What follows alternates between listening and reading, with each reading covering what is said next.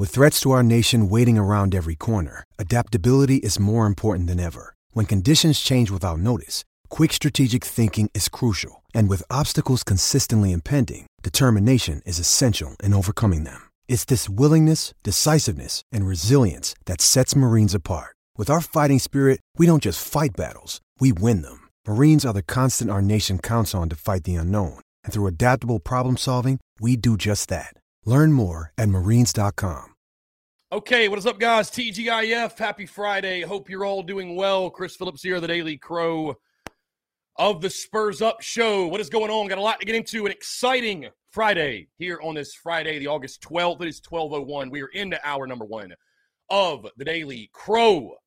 Let's see. We already got a bunch of comments rolling. In. I see Justin Langford, Al, C. Youngblood, Not Average Sports Kid, Daddy O, John Edward, uh, Todd Smith, Connor McCormish, Cody Gaskins. Also, guys, in the Big Cock Club Discord, head over to the TDC Questions channel. TDC Questions channel. Be sure your questions are answered there. I see John Edward in here. And let me say first things first, guys. Uh, a huge thank you to all of those who came out last night to Carolina Ale House in Fort Mill for the TSUS tour. We had an absolute blast. Again, really appreciate you guys taking the time, coming out, supporting the TSUS tour has been a massive success to this point, and last night was no different. On that note, of course, the Daily Crow is brought to you by our friends over at Carolina Ale House, guys. They got locations all across the state. Of course, we're basically at the halfway point of the TSUS tour right now. Be sure to check out your local Carolina Ale House location. They got over 65 beers on tap, great food, plenty of TVs so you can watch the Gamecocks or whatever sporting event it is you want to catch. Again, Carolina Ale House is your go to destination. And we appreciate our friends over at Carolina Ale House for their love and support of the Spurs Show, of course, allowing us to to host the TSUS tour at all their different locations. Really looking forward to it against Fort Mill. Last night, we got Augusta coming up next Thursday. My hometown. Looking forward to it. Should be a lot of family, a lot of friends. Having a good time. Having a good time. Um, let's see here. Skylar Stevens, when can I personally delivered? When can I get personally delivered Beamer? Mercy. I, you lost me there. I don't know exactly what that comment is. Um, let's see. Al Sims, how sure we will win more than seven are you? Al is as sure as I can be, my guy. I'm not a I'm not a fortune teller. I'm, I'm not, a, not, a, psychic, but Call I try. From Here we go. Jackson Davis. Let's jump to the phone lines. We're starting off hot. To accept, press. Jackson, what's up, man? How are you? Hey, what's going on? Dude, not much, man. Just hanging out. What's up? How, how's it going? Going well. Um, I just want to give you a call and uh, ask a couple questions. That was all right. Yeah, for sure. Fire away. Um, so yeah, I mean, I guess we're getting closer and closer to that first first uh, football game coming up. Um, and you know, what do you expect to see? Um, especially like from the wide receiver side, I feel like there's been a lot of hype going on. Mm. Um, on the, yeah, like it's just like the wide receiver area. You know, Spencer Rattler obviously um, is going to be making plays and everything else, but you know he's very uh, adamant about the wide receivers and, and everything else, just saying Mm. have a lot of potential and whatnot. Um, so what do you expect to see? You see him? Do you see him like kind of finding, you know, his his like number one, or do you think he's going to be a, branching out to like all the receivers, or what do you think? Yeah, I mean, I, I think it's going to be Vann Wells 1A, 1B. Um, I, I'm just excited to see with Wells. I think the expectations are all so high. I mean, heck, you've seen a guy like Phil Steele list Wells on his preseason all conference team, the guy's never taken a snap in the SEC. So people are obviously high on his potential, his his skill set, what he can be, and I think certainly people should be excited. You look at his film. We're talking about a guy. It's not like he just played at James Madison. He was a record setter at the FCS level. So um, whether he's the one, Vann's the one, you know, I've, I've talked about a lot. I feel like Josh Vann's sort of getting slept on this preseason, but I, I think it's going to be 1A, 1B. I, I think they're going to want to get the football a lot to Antwane Wells. You saw that in the spring game.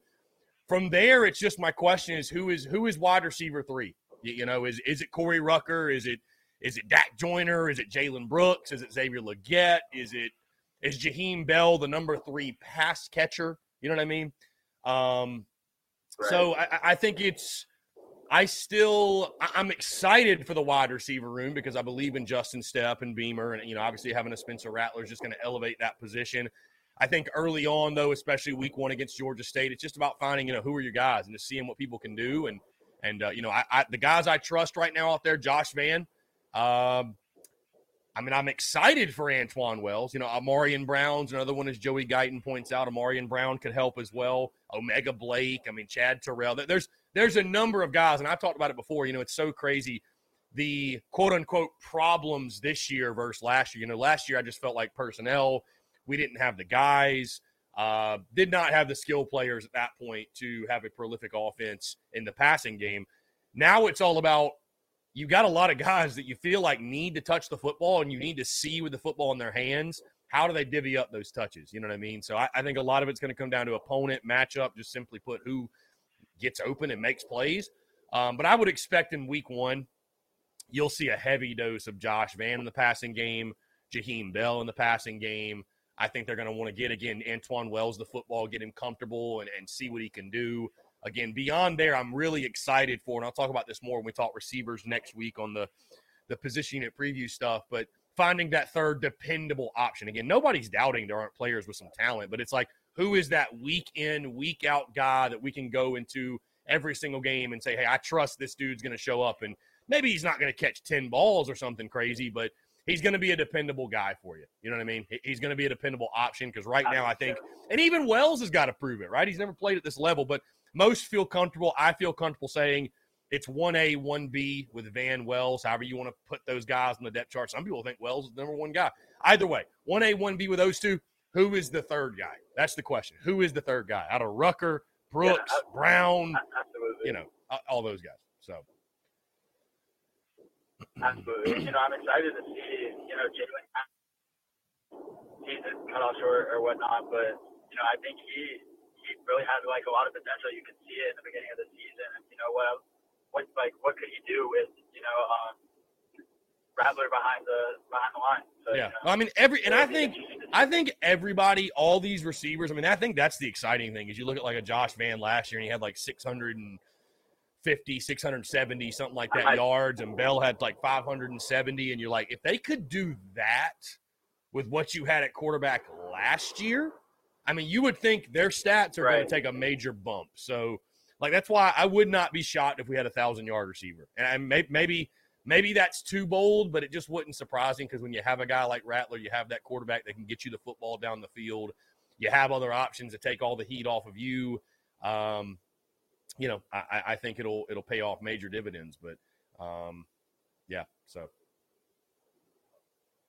Absolutely. Well, you know, it, it was great to talk to you again, Chris. Um, I, I, I apologize. I haven't been around as much, but um, hopefully, you know, throughout this year, I can I can get uh, can get together. My man, you're good. I, I know you're busy, and uh, if nothing else, man, come try to come check us out at the uh, the tailgate this season, man. Would love to have you out at Seawells. Oh, uh, officially out. I don't know if you took a look at that, but you know that'd be that'd be pretty cool. Oh, the, I, I took, uh, took a look at what now? Sorry, you cut out there for a sec. The, the yeah, the swimming schedule. oh, the swimming schedule. uh, yes, yes, yes, yes. Yeah, dude, we'll we'll make it happen. We'll make it happen, man. We'd love to let it be out there. And for those that do not realize, uh, listening to this call right now, Jackson Davis is a swimmer at the University of South Carolina. So go swimming. Go swimming and diving. Yep. yes, sir. All right, man. Thanks again. Hey, I appreciate you, Jackson. Take care, brother. All right, yeah. man. Good stuff. Jackson Davis, USC swimming and diving, a TSUS athlete, by the way. We appreciate Jackson. Really, really cool stuff.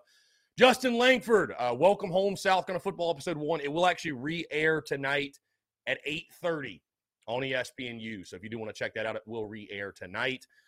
Um, anyways, guys, taking your questions, comments, calls. Not your average sports kid. I appreciate you. I feel like this is probably Walker, and if that's if that's who it is, that's that's awesome. I, I did not know that before either way, even if it's not, hey, I appreciate you tuning in. And yes, Fort Mill was a blast last night, man. I appreciate y'all. Absolutely incredible, guys. First, uh, let me say this too. If you're tuned into the Daily Crow podcast right now, if you haven't tuned into that yet, you want to listen to this in podcast form, you're more than welcome to do so. It's available on iTunes, Spotify, anywhere you get your podcast. Just make sure you hit that subscribe and that like button and leave us a five star review if you don't mind. Really good stuff there. Excited now to disperse the Daily Crow via podcast form. I love that, Walker. You and I have gotten into spats before then on here. I didn't know it was you. I love that. Uh, guys, if you are in the Big Cock Club Discord, head over to the TDC Questions channel. The TDC Questions channel, be sure your questions are answered there. Um, we want to say thank you to those who have recently joined. We've had like five or six people recently join the Big Cock Club. And uh, I- I'll tell you guys, listen, it ain't for everybody, and that's cool. But the Discord, you can ask anybody that's in the Discord. It is a lot of fun. We have a really, really good time. Um, a lot of fun. The banter never stops. I'll say that. And uh, so, highly suggested. Again, you also get 20% off of merchandise. So, if you like the merch, I mean, I'm even rocking a new shirt right now. I don't know if you guys realize this, but this is a comfort colors right here, and it is fire. It is fire. I love this. The comfort colors is is swaggy. So, anyways, um, yeah, appreciate all those who have joined the Big Cock Club recently. Uh, guys, also, quick reminder: it's Friday. What does that mean? What does that mean?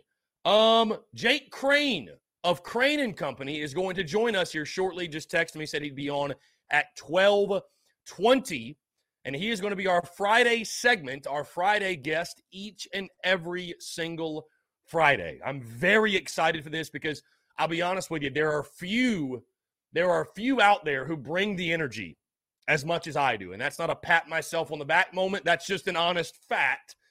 There aren't many folks that really bring the energy. Jake is one of those guys. Jake's one of those guys. So I am so pumped. Jake is an SEC guy. Um, he's a college football guy. He loves it. Also, he has picked the Gamecocks to go five and seven this season. So I can't wait. can't wait to grill Jake. But hey, he he's just like I. He loves the banter, and, and I love getting people on that have differing opinions, and we'll be able to go back and forth. And you guys can give him hell in the comments as well. Twelve twenty, he'll join us. My guy Taylor Dively is in the chat. He says a little different kind of question away from the Gamecocks. How do you feel about all the hype Tennessee is getting? A guy on SEC Network said ten wins and a win at Georgia. How do you feel about them and Kentucky? Yeah, great question, Taylor. I, I, know a lot of Gamecock fans. Heck, we were talking about that last night. A lot of Gamecock fans balk at that. I've actually picked Tennessee to go nine and three. I, I, I do think Tennessee is going to be a solid football team. I mean, I think Hendon Hooker's legit. They've got one of the best, uh, one of the best duos between Hooker and I forget the guy's name, the receiver though, guy who had over a thousand yards receiving last year. He's back. I mean, offensively they should be prolific, and then defensively they can take any sort of step forward uh, I mean, Tennessee's going to be a good football team, guys. I, I just, I, I, don't. You look at if you're going to be hyped about South Carolina and say all the reasons that South Carolina is going to be a good football team. I, why, why, couldn't Tennessee be one? And I don't like Tennessee by any way, but I'm just trying to take all the biases out of it. I think Hooker's legit when you have a guy like that. Um, what's crazy though is you look at his year last year, and he was as good as he was, and Tennessee only won seven games.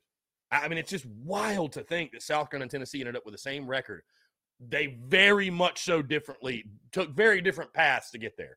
Um, I, I, don't see Tennessee beating Georgia. I, I, I, don't think they're at that level yet, and I don't think that's like I'm not trying to hype up Tennessee to say, well, it's just going to be an impossible game for South Carolina. I think that's going to be a toss up. I think that's going to be a toss up.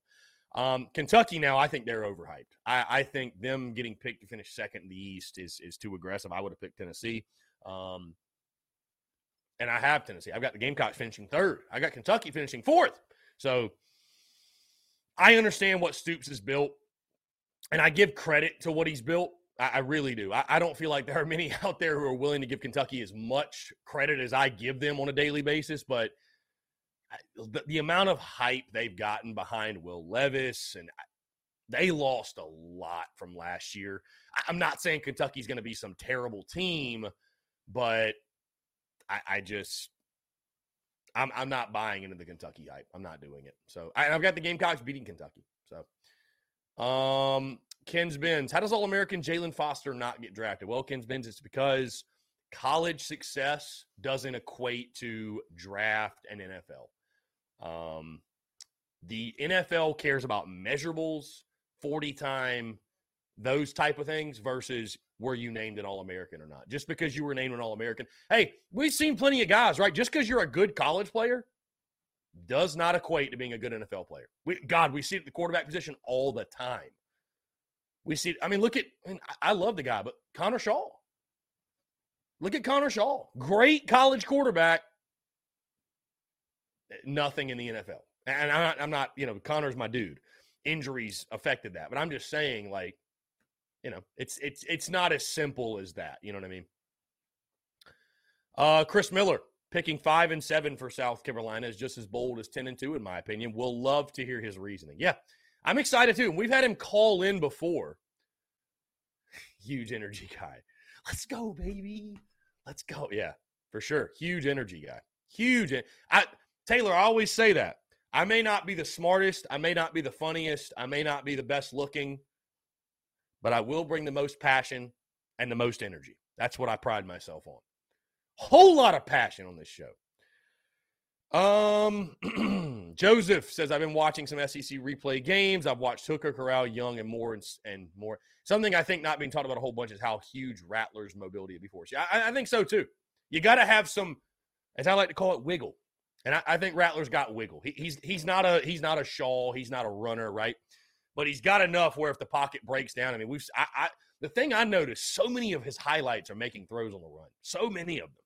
So you have to be able to do that. I mean, guys, even if you've got an elite offensive line, which we don't have, but even if you have one, these defensive ends, these linebackers, these pass rushers, they're just too good to think you're just going to sit back there and play seven on seven all game. Like you, you got to be able to to move around. It's why a guy like Stephen Garcia, right, our good friend Gar, it, it's why he teaches all these drills of you know moving in the pocket and evading pass rushers. And I mean, it's just it's to happen, right? So I think Rattler has enough of that. And even I think he's even got enough to pull it down and and get seven or eight yards when he needs it and take what the defense gives him. And and uh, I, again, I'm very curious to hear Jake Crain because I know how he feels. He's not a Rattler guy. He's not a Rattler guy. He doesn't believe in Spencer Rattler. He looks at his season last year at Oklahoma and and does not think that uh, that Rattler is the answer at South Carolina. So I, and, and, I'll tell you this, guys. I'll tell you this. Well, actually, I'll, I'll talk with him about it. But I, but I'm excited. I'm excited to to talk to him about it. Taylor Dively, Taylor, I appreciate you commenting and and and, and chiming in, my guy. It's good to hear from you, by the way, Taylor. Uh, it says Tennessee and Mizzou are my two biggest games this year. Winning games against the UT Mizzou Kentucky trio is a prerequisite of getting back to the 2010 13 success. Yeah, Taylor, I mean, listen, I, have said that a bunch too, man. Like, I know we all want to beat Georgia. We all want to beat Clemson desperately. We all want to beat A&M. And, and those are certainly trends and streaks and games you, you need to win. But we saw it in 2019, right? Heck, we saw it in 2020. We saw it all throughout the previous regime. It doesn't really matter if you're beating Georgia. Okay? Doesn't matter if you're beating Georgia if you're losing to the Kentuckys of the world the Mizzous of the world. You know, that 2019 season, you beat Georgia but lost to App State. So what did you really get out of it? You know what I mean? Um, so I, I, I would agree with you. Th- those are huge games. Brian. Here we go. Let's jump phone lines real quick. Brian, what's up, man? How are you? What's up, Chris? How you doing, buddy? Um, happy Friday to you, Bubba. Yeah, um, doing well, man. Appreciate it. I just call, I just calling in. Um, I just calling in to see if um, if you have you seen the latest Shane Beamer video? Um, about when he takes the players to the stadium. I, I, I mean, I it's powerful, man. I, I, did see it. Yeah, I reposted it on Twitter, and yeah, it's awesome, man. I mean, it's it's just Beamer being Beamer, and Beamer is a Gamecock fan, I think, as much as he is a coach, and he, he's one of us. So yeah, it's awesome. Re- really moving stuff, truly. You know, the thing about it, like you said in the beginning, it's a culture change. Mm. And with the culture change, I'm I'm starting to see where you're coming from. It's going to take time, so I'm going to rebuttal a statement about South Carolina going ten and two. I'm going to back that up. I'm going to go with you on eight and four because I'm eight and four. Then you win your bowl game, you'd be nine and four. That's a successful season. Yeah, because I, I know um, we have the we have the talent to be nine and three or ten and two, but we got a hard schedule. There's no doubt. I mean, I, I want. I looked at our schedule and I'm still thinking we could split with Arkansas and Georgia. And the, the loss, the losses I see is um, like one of those two, Texas A&M, and possibly Tennessee. That's the four losses I got. And, um, I got us beating Clemson like you do, and I, I got us like I think I got us like five and three in the SEC. Yeah, I mean, like you said, man, I, I, think I think eight and four regular season will be a great year. I really do, and uh, I mean, if you beat Arkansas week two, man, listen, who knows? I mean, that, that's really the game that I've talked about before. You win that week two matchup in Fayetteville, and I'll say, hey, just just take your predictions and just ball them up and throw them in the trash because you just don't know. I mean, who who knows? Who knows? Now everything's on the table. So. Oh yeah, I meant to ask you about your schedule. Um, What what game are you planning to be at at some of the Summerville Ale House? I'm gonna come out that night. This Summerville Ale House, I think we're doing Vandy. I- will drop a full schedule. You know, last year I kind of went week by week when announcing where we were going to be. I'm going to drop yeah. a full road game schedule of which ale houses, but Summerville uh, for that one, Vanderbilt is the plan. That Vandy game. So that, that I mean, that, you got you got some time. That's that's uh, what week nine or something like that, week eight. So you got some got some time, but uh, yeah, we need to get a dub for Summerville, man. I've been there twice, and both the games were against Tennessee. One in football, one in basketball. We got our tails beat in both of them. So I'm like, you know what? Hopefully, Vandy, fingers crossed, is is the W that the Summerville location desperately needs. So uh, should yeah, be a good time. You though. keep the you keep the great content coming, man, and I appreciate everything you do, man. You have a good one, Brian. I appreciate you, man. Thanks so much for the call. Uh, with that, guys, and Brian, thank you so much for the call, man. I truly do appreciate it. And hey, like I said, man, I, I, I hope we go 10 and 2, man. I hope we go 11 and 1. I hope we go 12 and 0. But uh, we got to keep expectations realistic. Speaking of keeping expectations realistic, I'm going to bring in my good friend again. We're going to have him on every single Thursday. He does a fantastic job with Crain and Company. Jake Crain. Jake, what's up, man? What's up, Chris? I appreciate you having me, man. Are, are the South Carolina fans ready to come up here with uh, pitchforks and torches at me yet? Yeah, I, I think they're ready to uh, to bring the heat to you, my friend. Yeah, they. Uh, we've had a lot of comments in regards to your predictions for the season, but dude, first things mm-hmm. first, I want to say thanks so much for doing this. It's a pleasure to have you on, and uh, you know, when I was thinking of guests because I filled out my my weekly slate with guests.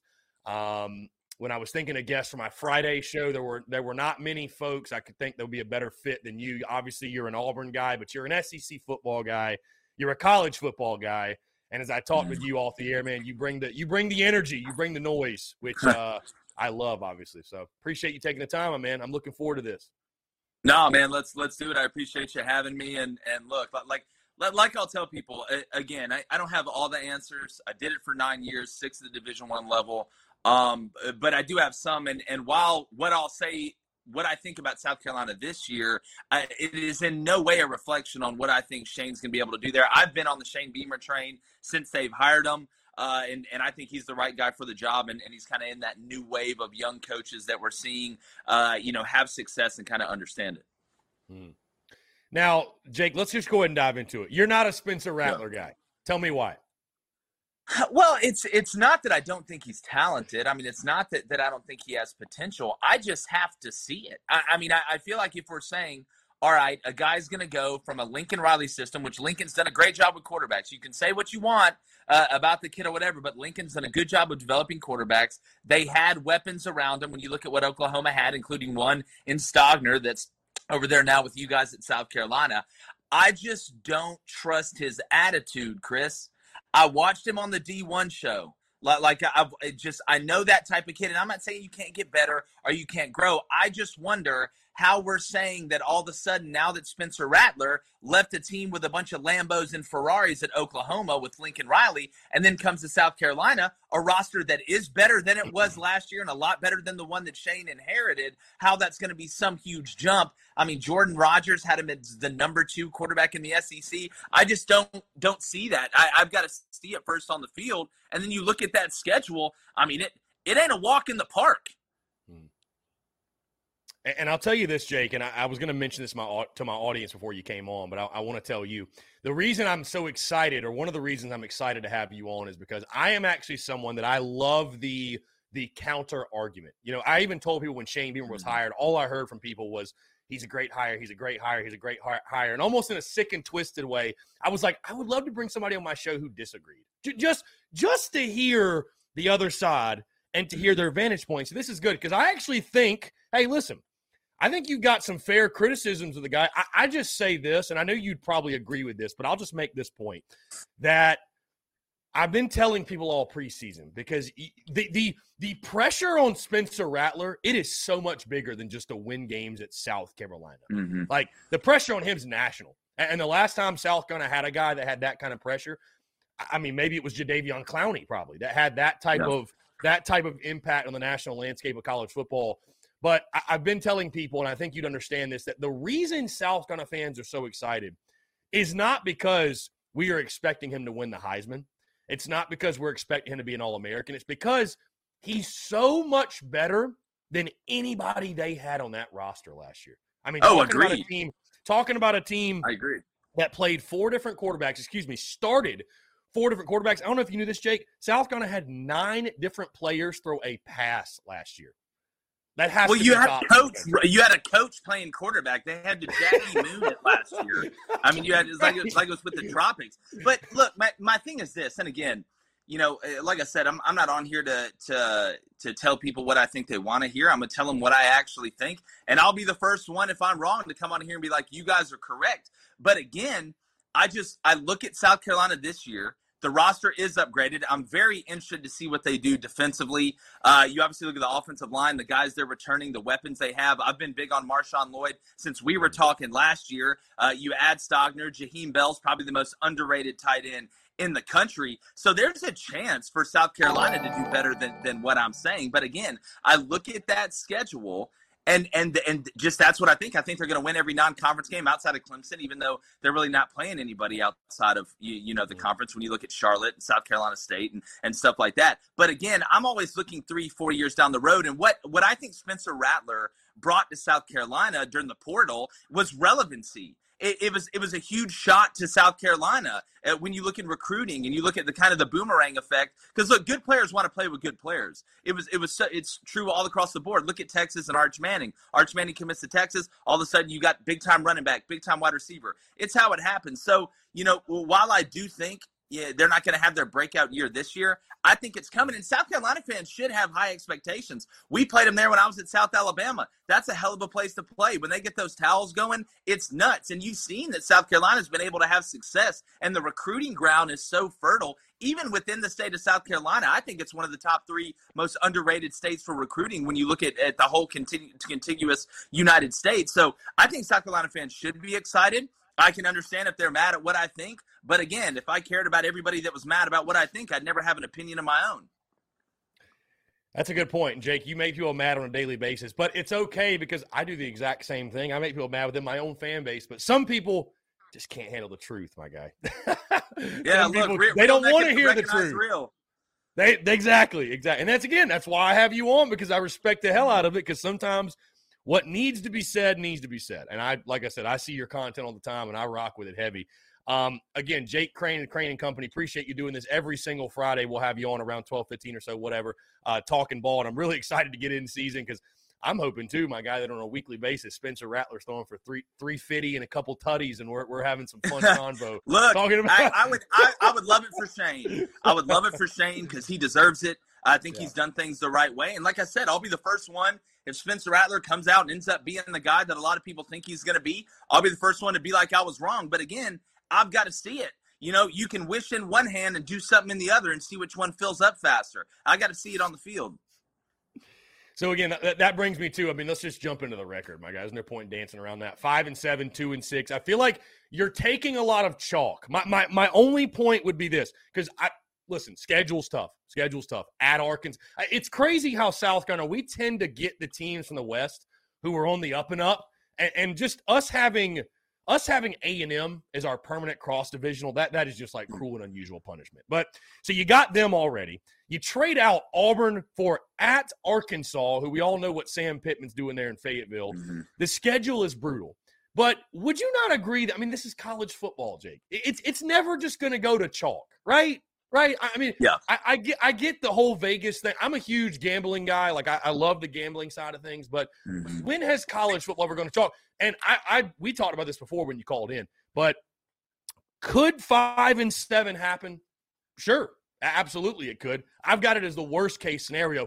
I think we'd all agree though. It's year two. It's way too early. Five and seven would be a disaster with with, with all the upgrades you've added. Yeah, I mean, obviously, it, it would feel like a step back. And I, I mean, look, you're right. It's college football, college athletics in general. You know, these preseason polls and everything's great. You're not going to know until you see those guys together. It's just like fall camp. Sometimes you have good surprises, sometimes you have bad surprises. It's just how it works. By the way, AJ Bowers, it's he's an idiot, not he's a idiot. Let's be a lot better I, I that. love that you can see the comments. I was unsure of that, but I'm, that's good. Yeah, well, it's love uh, well, it's it's it's funny. If you're gonna call somebody stupid, at least do it right grammatically.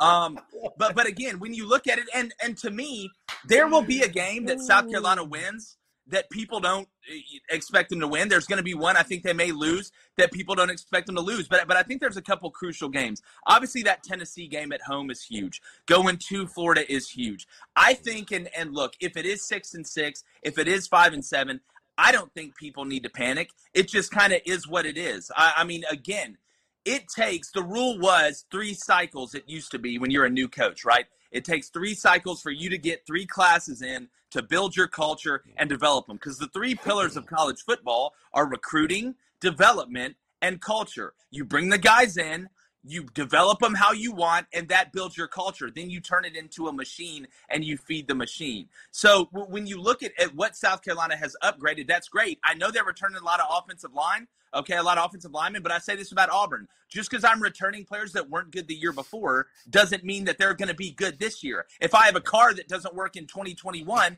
just because it's the next year it doesn't automatically start working. That's not how that works. That's not how football works. But the depth is where I look because you know as well as I do, mm-hmm. Chris. People like Texas and Oklahoma is about to find this out really, really soon. Is that the it, the SEC is not a one-off. I think there's a common misconception. People are like, "Oh, well, you just really got to go in there and beat Georgia and Bama, and if you can do that, then you can win it." That's not the hardest part of the SEC. Right. I wish it was a one-off. I wish it was that easy, but it's having to play at Florida, Tennessee at home, A&M at home, at Arkansas. It's a battle of attrition. So so it's not about your first 22 that you send out there. It's about your first 60 on that roster. That's where the battle is because some guys are going to get hurt, some guys are going to underperform, some guys are going to get suspended. The difference between the Alabamas and the Georgias are that when something like that does happen, they have guys that are good enough to come in in the second string and even the third string and be able to be effective. Jake, I'm I'm so glad you bring that up, man. Like literally preach. First things first, by the way, you have the best analogies in the game. I just want you to know that. That's really why I brought you on this show. Um the car thing, just because I've said that too with the offensive line about like experience is overrated in college sports. I know you'd agree. Like I'd rather have the the hot shot freshman with NFL potential that hadn't played a game over the senior who ain't done jack shit. You know, what I mean, no offense, but like it is what it is. He's going to be working in insurance in two years. Like, who gives a damn? No offense to the insurance agents out there who tuned in.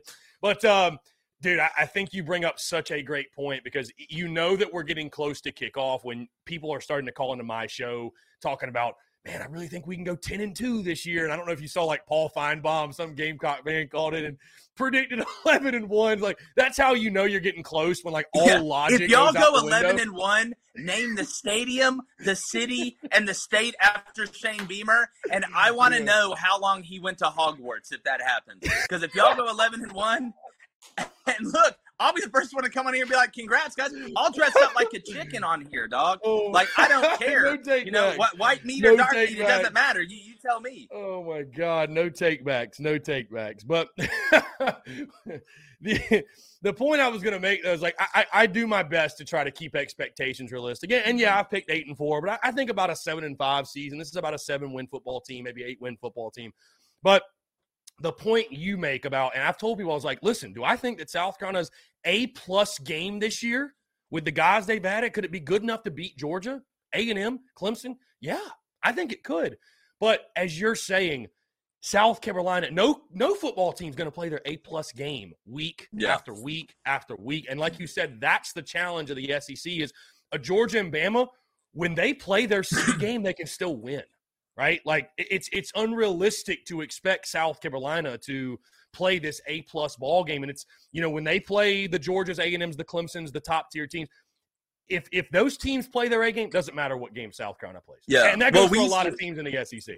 Yeah, well, we used to say, and and even Saban will tell you, you can really get your team up and playing at a maximum level for about three, maybe four games out of the regular season. It's just how it is. That's how it'll yeah. always be. Playing at that top level, being able to be as healthy as possible. The odds of that going through a reg, it's just so physically and mentally exhausting, you know, going through the season, going through the practices and doing those things that to get them playing at the highest level for as many games as possible is always the goal. That's why Saban goes, all right, well, we're going to make every game the same, whether it's Mercer, whether it's Georgia Southern, or whether it's Georgia, it's or it's Ohio State. It is not about the other team. It is not about the name of the other team. It is about us. If we can focus on us and get better at something each week, That's how you end up building the monster because Shane can turn that place into a monster. South Carolina is not one of these schools that, well, you know, we'll be good every four to five years, and that's okay. It's the old White Goodman from Dodgeball. I'm not okay, you're not okay, but that's okay type of thing. South Carolina's not like that. The expectation's so high, and Shane understands that, and you can win there. And I'll say this South Carolina will beat Clemson within the next three years. And once that happens, that'll be another big feather in Shane's cap because he's already recruiting really well. He's great in home. The South Carolina fan base is behind him. That's why if they do go five and seven or six and six, you can't freak out. You can't freak out and let it let it screw anything up. I'm telling you, Shane is the right guy. He just needs time. Look at the SEC. You brought up, well, you know, you have to go to Arkansas now, and why do we always get get uh, caught with these teams? Well, as a guy that's from Auburn, our rivals are Alabama and Georgia. It's not a good situation right. right now. It's like, oh boy, on the other guys. It's not a great time, Bob. Hey, Jake, what would you say to the people that say you're just salty because South Carolina whooped Auburn's ass the last two years? Dude, I was I was the one like I started the J Boy show and it took off because I was hoping Gus Malzahn would lose to South Carolina a couple years ago so he'd get fired, and then he did. So I would like to personally thank you. Here's my thing. Yeah, I'm from Auburn. We're all a fan of somebody, but they ain't sent me a check yet. like, like that, uh, that, there's been no money sent to me. So at the end of the day, you know, it's it is what it is. I, am rooting for Shane. We've had Shane on the show. Like I don't go about this, and maybe it's because I coached for nine years. I saw how the sausage is made. I don't look at this like a fan. Like I'm not out there saying, "All right, how can I convince myself that Auburn's going to win nine games?" I got Auburn going seven and five. So, like uh, again, there's some people that that will sit there and say, "Oh, well, you're a fan of this." Everybody's a fan of somebody, and if they're telling you they're not, then they're lying. But it's a non-biased look at it. I look at the schedule. I look at the amount of games you play without a bye, who you play against, how deep you are at certain positions. Because one guy goes down, and it can change the whole season. It's just the truth. Yeah, and I, I, know again, you take your fan out of you. You also talk everything from national. I mean, you're talking NBA. Yeah. I saw your flips on LeBron and stuff. So it, it's it's you know people have to understand. It's like when you when you do what you do, you you really do look at it from a different scope, like you said. Um, let let's dive into SEC, man. I know we we talk a bunch of Gamecocks. We got plenty of time to talk Gamecocks. That's what we're going to do all season long. But uh, mm. I, I forgive me for forgetting your record predictions for these specific teams, but I guess you've probably got it. I would assume it's as simple as Georgia, Bama, and the SEC. Would you have mm-hmm. Bama winning the SEC title? Is that right? Yeah, I got Bama winning the national championship. I got them beating Ohio State. Um, you know, I think CJ Stroud is going to win the Heisman. I, I, think, mm. you know, Alabama coming off that year last year, they're obviously hungry. I said it, you know, it was great for Georgia fans, I guess, but it was terrible for college football because I think if Nick Saban won that one, he may have rode off into the sunset. Uh, now he's coming back angry, eating little Debbie's, you know, harder than he's ever eaten them before uh, in the morning. So I, I, think Alabama offensively and defensively. I mean, you look at Will Anderson on one edge, Dallas Turner on the other, Jaheim Oatis in the middle. Uh, they bring back To'oTo'o at, at Mike, Jordan Battle, and those guys in the secondary. And then on offense, I mean, the weapons they have. I know they lost JMO. Uh, you know, I know they lost Metchie, but Alabama stays with Ferraris and Lambos. It's just when you recruit and stack classes on classes. Now with the transfer portal, they go get Harrell, they go get Osteen from Vanderbilt on the offensive line. The rich were always going to get richer. Georgia, you know, I look at the schedule. I don't see them losing uh, until the SEC championship, uh, where I do think they lose to Alabama, but both those teams will be in the playoff. And you know what? It's going to be the same movie we've seen. I mean, I'd love to be able to come on here and be like, you know what? Give me Fresno State give me uh, Colorado, give me Oregon, and let's say Alabama. I'd love to come on here and say that, but I'm also I, I, I don't make stuff up. I'm not Mad Dog. Hmm. Fair enough. I love that shot there at the end. Uh, Jake, this is a pleasure. Like I said, I, am looking forward to doing it each and every single Friday. Let people know, by the way, where they can check out Crain and Company, where, where they can tune into you guys' show. Yeah, man. Well, we're we've been going live two to three central, uh, you know, three to four eastern. I got to stop saying two to three central. Nobody's on things in central time, uh, but we've been going live on YouTube. Uh, our podcast, obviously, Apple Podcast, Spotify. We're the sports show for the Daily Wire, so we're talking ton of college football now, man. A little bit of NFL. I'm just so glad football season's here. I'm happier than a fat kid in a Pop Tart factory. So uh, we've been, you know, we've had Cole Cubelic, Kirby Smart, bunch of guys on. We'll be talking. We got Stephen Garcia coming on next week as well, uh, and Love we got to get you on soon. Uh, but now, man, I'm just excited. Uh, we're gonna start going in the morning as well here in a couple weeks, and we're gonna start a call-in feature. So uh, we're excited about that. But no, I appreciate you having me on. And uh, Connor, man, I'm I'm in Nashville, man. I, the quality internet here is where I'm at at the Daily Wire is pretty good. Uh, so you know, it is what it is. Well, we'll make it work. We'll make it shake. Hey, I, like I said, man, I really do appreciate you doing this, and I, am looking forward to having you on every single Friday, man. This is going to be an electric conversation uh, every single time we chat. Jake, appreciate you taking the time, man. Dude, anytime. Congrats on your success, bro. I'm always down. And uh, like I said, I'll come back and eat crow. I'll be the first one to eat crow. I'll eat a big plate of crow. But also, if it goes like I think, I expect a little crow to be eaten on the other way. And I know uh, you're always down for that. Well, I appreciate you too, man. Oh yeah, no better place to eat crow than the Daily Crow, Jake. Hey, we'll that's exactly right. You, See you, buddy. Bye. Great stuff. Great stuff. Jake Crain of Crain and Company. That was electric. That was incredible. Um, and yeah, we'll get the we'll get the Wi-Fi stuff worked out, guys. Uh, technology is great until it isn't. Hey, let's go ahead and jump into a quick break. Gamecocks just got a commitment. We'll talk about that and more on the other side. More of your questions, your comments, your calls, and more on the other side of the break. You're tuned in to the Daily Crow. All right, guys, we're back. Taking your questions, your comments, your calls, 843-790-3377.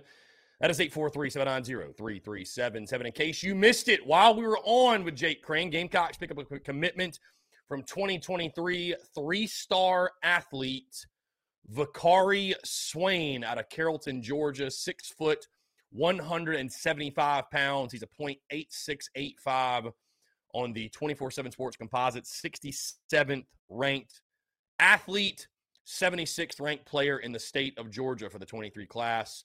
Uh, and you know what you love seeing his offers, and the, the first one below South Carolina is Maryland that he picks the Gamecocks over. Love to see that because to hell with Maryland, right?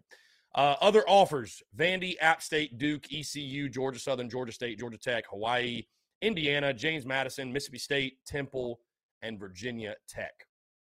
So Looks like his primary recruiters were Torrian Gray and Jimmy Lindsey, so it sounds like he's an athlete that will play in the secondary for the Gamecocks. Uh, I saw, listen, I I saw the comments while Jake was on. I, I I am so excited to have Jake Crain on this show weekly. I mean, he brings, like I said, he brings the heat, he brings the noise. I love the fact that he ruffles y'all's feathers a little bit. He ruffles all our feathers. Listen, it's going to be get very intense when we're in season. And I'm talking to him like, Jake, you're wrong. You're wrong. You're wrong. You're wrong. Yeah, I, I, it's, it's going to be a blast. It's going to be a blast, man. I'm, I'm really looking forward to it. I'm really looking forward to it. So, anyways, guys, want to hear from you. Um, yeah, Chris Miller says, I feel like five and seven is what he thinks is our guarantee with the season. I'd agree that's the floor for this team if everything goes wrong, but we're likely to do better than that.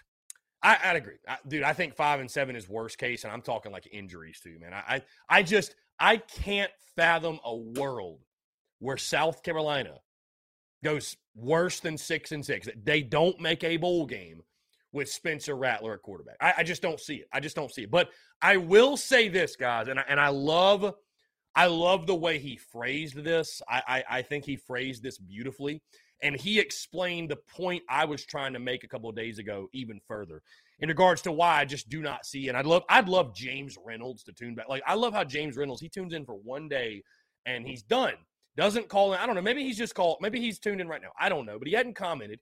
But the reason why I don't think the Gamecocks are going to win 10 games this year is listen, listen, if you could tell me South Carolina is going to play their A plus game every week, they're going to play their best game every week, then I might tell you 10 wins is going to happen. I might say 11. I don't know. Right. But as Jake pointed out, the battle of attrition, the battle of attrition. You're not going to play your best game every single week. And there's going to be some weeks where you play your C game, that other team plays their B plus game, and they beat you. It's just how it goes. And I know fans don't want to hear that, but it's the reality. It's one that you have to accept. If you've played any sport at any level, you know exactly what I'm talking about. Sometimes, hey, sports, you can have the best intentions in the world, but sometimes, a lot of times, you don't get the best results for whatever reason. It is what it is. I'm not telling I'm not telling you all that to lower your expectations or to tell you that you should be okay with losing. I'm just telling you it happens. So South Carolina is a team though. They're not built like Georgia. They're not built like Alabama. They're not even built like Texas A&M or Clemson where those teams have enough talent to on a weekly basis combat that SEC schedule, the attrition in the SEC on a week in, week out basis, right? So that is why you're what you're asking. That's why it's not realistic for South Carolina to win every swing game on the schedule. That's why that's not realistic. That's why eight and four is my best case scenario because it's not realistic to think the Gamecocks are going to win every swing game. It's not real. Now, will it happen? That's a different conversation. It's not realistic, I think, to think that, though. And if I'm wrong, I'll do the same as Jake and eat crow, but I don't think it's realistic. So I, am glad he brought that up because he further explained what I was trying to explain days ago. Really, truly. Um, and I think he did a beautiful job at explaining it. And again, that's why, guys, you start talking, in my opinion, you start talking nine and three, 10 and two, or God forbid, more than that it's you're living in in la la land. It's it's a fallacy. It's it's it's not real. It's not real. You know what i mean? Those are not realistic expectations. Um, now i would say to to his prediction no one should be happy with five and seven. I i don't give a damn who the coach is who the quarterback is. Missing a bowl game will never be good enough here. It, it should never be good enough here. Ever ever ever.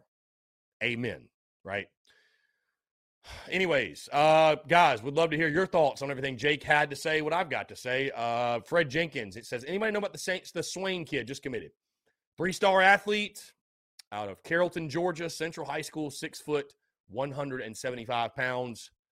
Outside of that, my guy, I, I don't know a ton about him. I'll be totally honest with you. Um, I don't know a ton about him. Let's see.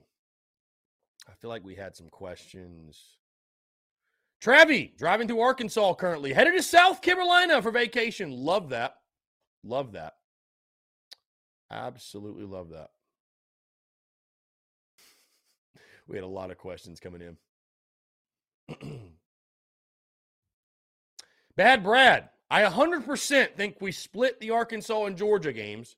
Which one will be the win is the question. Hmm. 100% you think we're splitting those. So you think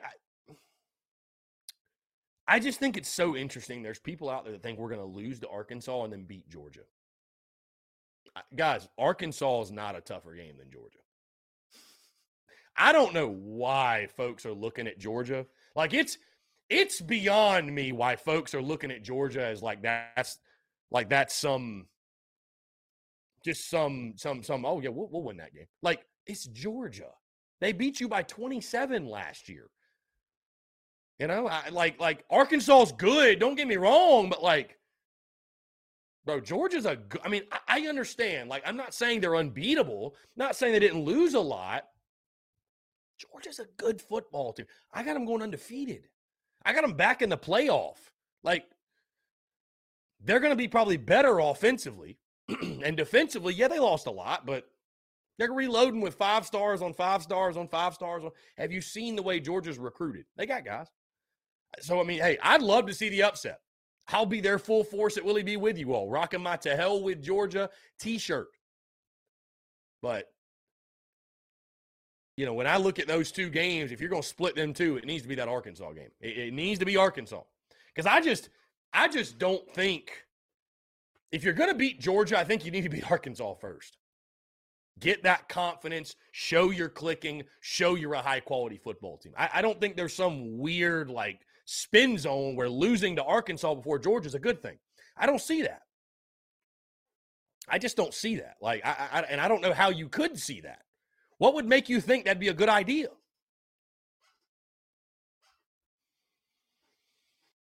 And I don't know how anybody could say that's a tougher game. I, I, I just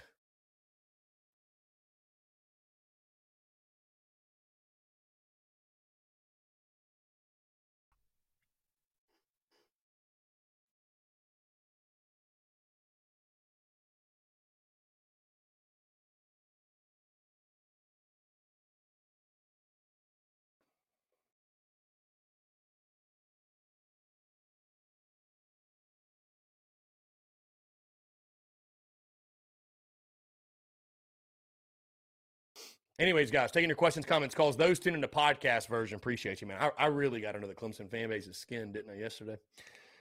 with the and I, and I stand behind what I said. There ain't a Clemson content creator that's worth a shit. And it's just so funny that people that are like, I think they're more worried about winning games on the field. Did you play? D- do you do you play? Uh, um, uh, like like we're talking about something that's has nothing to do with on the field, like nothing. Like fans worrying about anything doesn't matter what happens on the field anyway. So who gives a shit? What point are you trying to make? What point are you trying to make?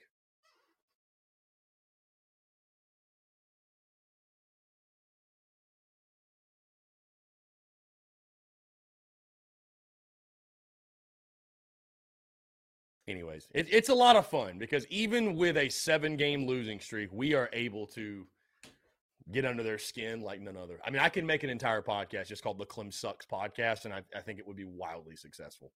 Um, Jonathan Lee, who would you rather see us beat, Georgia or Arkansas? Well, I mean, I'd rather see us beat Georgia. Games at Willie B. I hate Georgia. They're in the SEC East. We play them yearly mm-hmm. versus Arkansas. We play once in a blue moon. So, I mean, yeah, I'd rather see us beat Georgia. I just question. I mean, I'm not saying I'm going to have no hope. Like, if we listen, if we play Arkansas really close on the road, if we play Arkansas close on the road, we lose by a field goal, which there will be no shame in losing to Arkansas by a touchdown or touchdown or less, let's say. There'd be no shame in that. They're a good football team. Fayetteville's a tough place to play. Be no shame. So if, if that happens, I'm not going to go into the Georgia game with with with like no hope at all, right? I'm I'm not going to go into that game with just oh we're going to get blown out, you know. I mean, um, I won't probably be picking us to win, but I won't think that we will get you know run off the field or something. So I, I'd rather beat Georgia, right? I'd rather beat Georgia. On the flip side, as a content creator and as a fan too, but also as a content creator.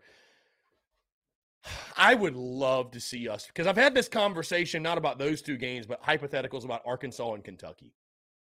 And it's like, which game would you rather win? I'd rather beat Kentucky because I'm tired of losing to Kentucky. And I feel like you need to beat Kentucky for the sake of your program. You play them every year. Again, you only play Arkansas once in a blue moon. But selfishly, I would love, and hear me out, I'd love to beat Arkansas because there would not be a more electric game week in this season than that week between Arkansas and Georgia. Because if South Carolina starts 2 0, beats Arkansas, dude, that week leading up to that Georgia game is going to be unlike any week we've ever seen. I mean, it's going to be absolutely incredible. Nobody can disagree. Right? I mean, I, I think we'd all agree it will be a magical week going into that Georgia game a magical week. So, you know, I, I don't want to revert to coach people. Let's take them one at a time. But, you know, I, I don't think, uh, listen, I, I'm excited for Arkansas. I, I look at it as a 50 50. And here comes Cocky Twan. We have a better chance. Hey, let's just gauge the audience. What do y'all think? Am I crazy? He says we got a better chance at beating Georgia than we do beating Arkansas. I, I just uh, I disagree, Cocky Twan, and I don't understand where this is coming from. I don't understand where this is coming from. Like Georgia didn't just win the national championship last year. I, I'm not saying Georgia didn't lose a lot. That's valid. But there, but like let, let me make it clear. Cocky Twan is far from the only one. A lot of folks on social media, a lot of folks on social media saying, that they feel there's a better chance to win in week three. I know we've struggled on the road. I understand that, right? Two and 16, I think, in our last 18 true road games. We have struggled on the road of late. And I know that Georgia has lost a lot, but it's still Georgia.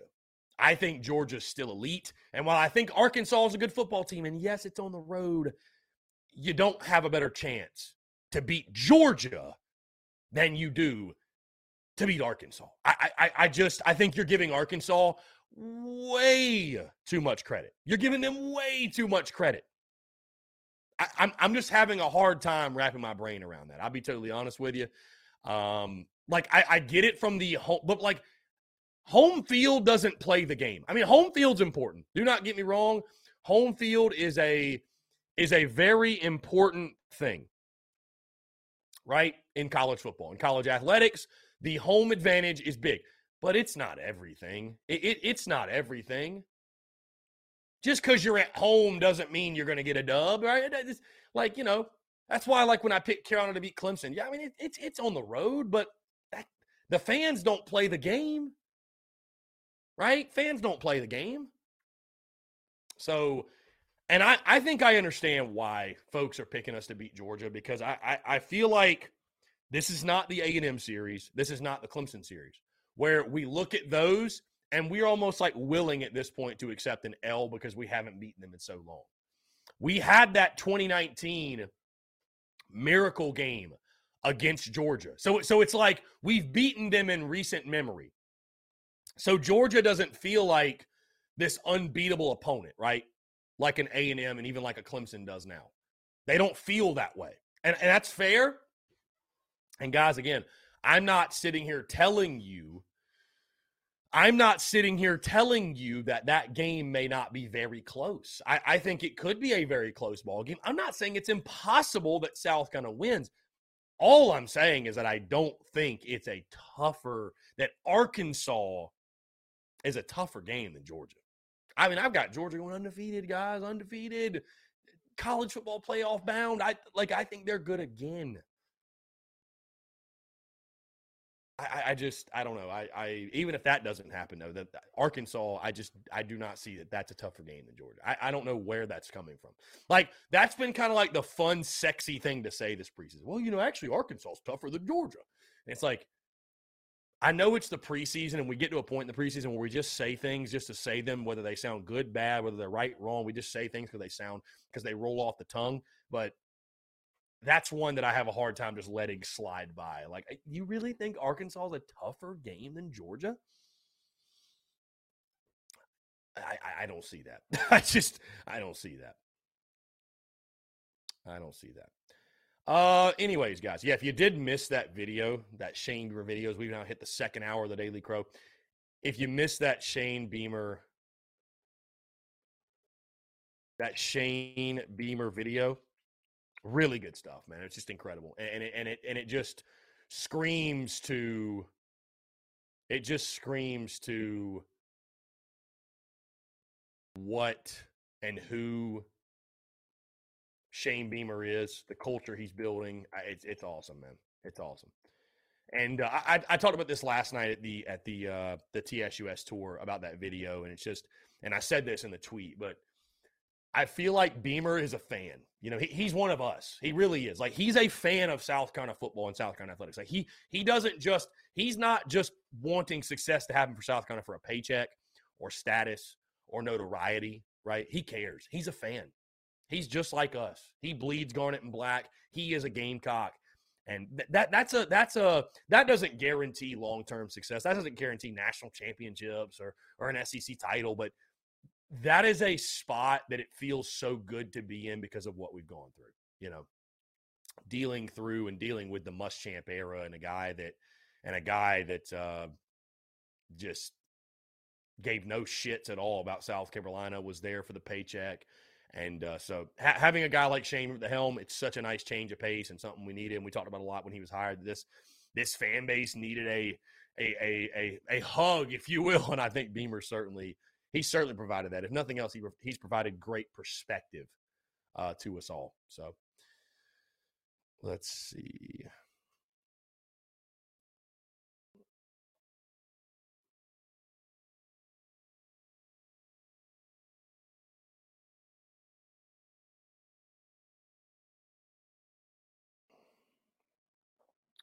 Yeah, I don't know why we're going against rival or uh, Maryland so much in recruiting. Like, what, like we are recruiting the DMV hard. We are recruiting the DMV very, very hard. So, um, big game boomer dropping his list top 50 head coaches with the most swagger. Shane Beamer comes in at number three. Dabo Swinney at 49th. right behind Billy Napier, who's at 48. That's funny. That is so funny. Love that. God.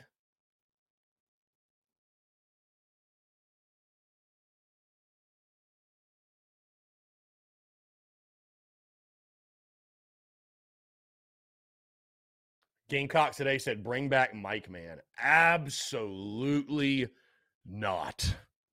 Uh, me, uh, what's the guy's name? Mel Tucker at Michigan State. He was number one. Hayden Lane Kiffin was two.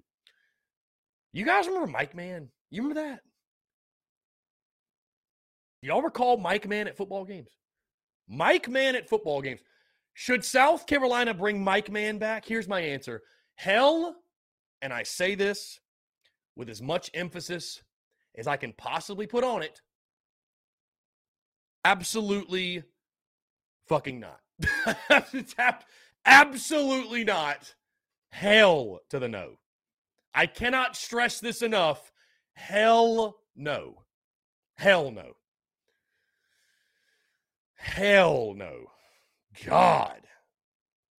No. I, I mean, like, I like the I like the the sentiment, but hell, hell no, no sir.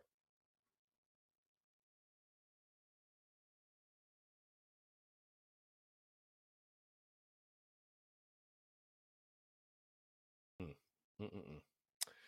Anyways, Garrett H. We still have a silent commit from January, according to Welcome Home Tracker on Twitter. That's crazy. Yeah, it, it is wild. That is it's kids just want to wait. I mean, you know, kids want to wait to their whatever they, they want to. They they want to, you know, wait it out. Jonathan Lee, Chris, did you see the Mo Kaba interview? He said Debo Williams playing his mind out right now, knows the playbook is fast, talks trash. Maybe he's better than just some guy from Delaware.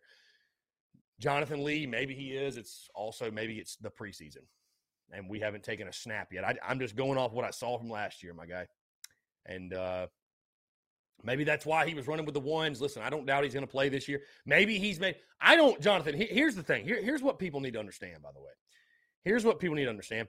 I don't care who starts. I don't care who plays. I don't care even who coaches. I just want to win. So if D, like, I'm not pulling against Debo Williams being a starting linebacker for us.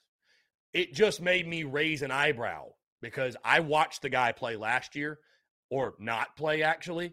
And so to think that he's now a starting linebacker possibly um, is a little concerning when you've got a guy like Sherrod Greene and Brad Johnson and Mo Kaba and these other like you know what I'm saying? Like it's like, hmm, that's not expected. If Debo's made that jump, cool. But I, I, I also but I also say this, Jonathan, this is not to like take anything away from anything anybody says in any interview this preseason. If all you did was go off of preseason fall camp interviews with players, you'd pick us to go 15 and 0 and win the national championship. I mean, you're never going to. I mean, Spur, remember Spurrier? Remember Spurrier when he did like the post practice thing? He did like the post practice, like here's what a coach will never say, right? And he's like, you know, players dropping balls and quarterbacks have got grass stains because on the field or they're on the ground so much. And like, you know what I mean? Like he made a good point though. He made a good point. And like it's this is like talking season 2.0, right? Everybody's good right now. Everybody's a everybody's a great team. You know, right? I, am and I'm not saying that to saying don't be excited. I'm just saying just take just take it with a grain of salt. Just take a little bit of it with a grain of salt. Like hey, that's that's great. I'm glad you're saying this. You're, everybody's great. All right, well, I'm I'm excited to see it on the field. You know, I'm just excited to see it on the field, right? So I, you know, everybody's an All American in the preseason, Jonathan. Everybody's an All American. And I know that's not what you were saying, but no, I mean, listen, I hope he's made that jump. And, you know, we, if nothing else, even if Debo's not a starter, we need him to play. We need depth. We need depth. We absolutely need depth. So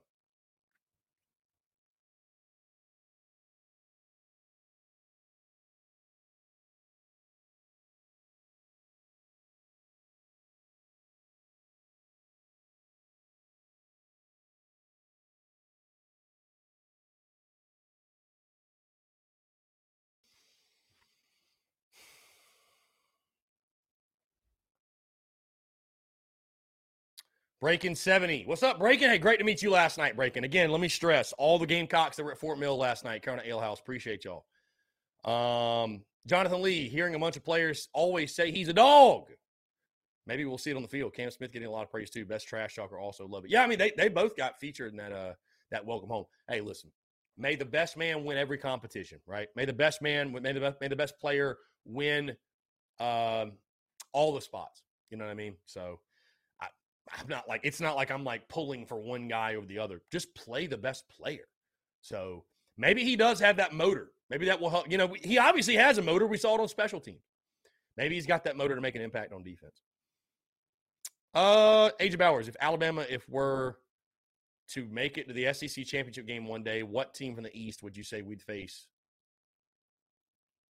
AJ, you you try that try that question again, AJ. Try that question again. Oh, West, West.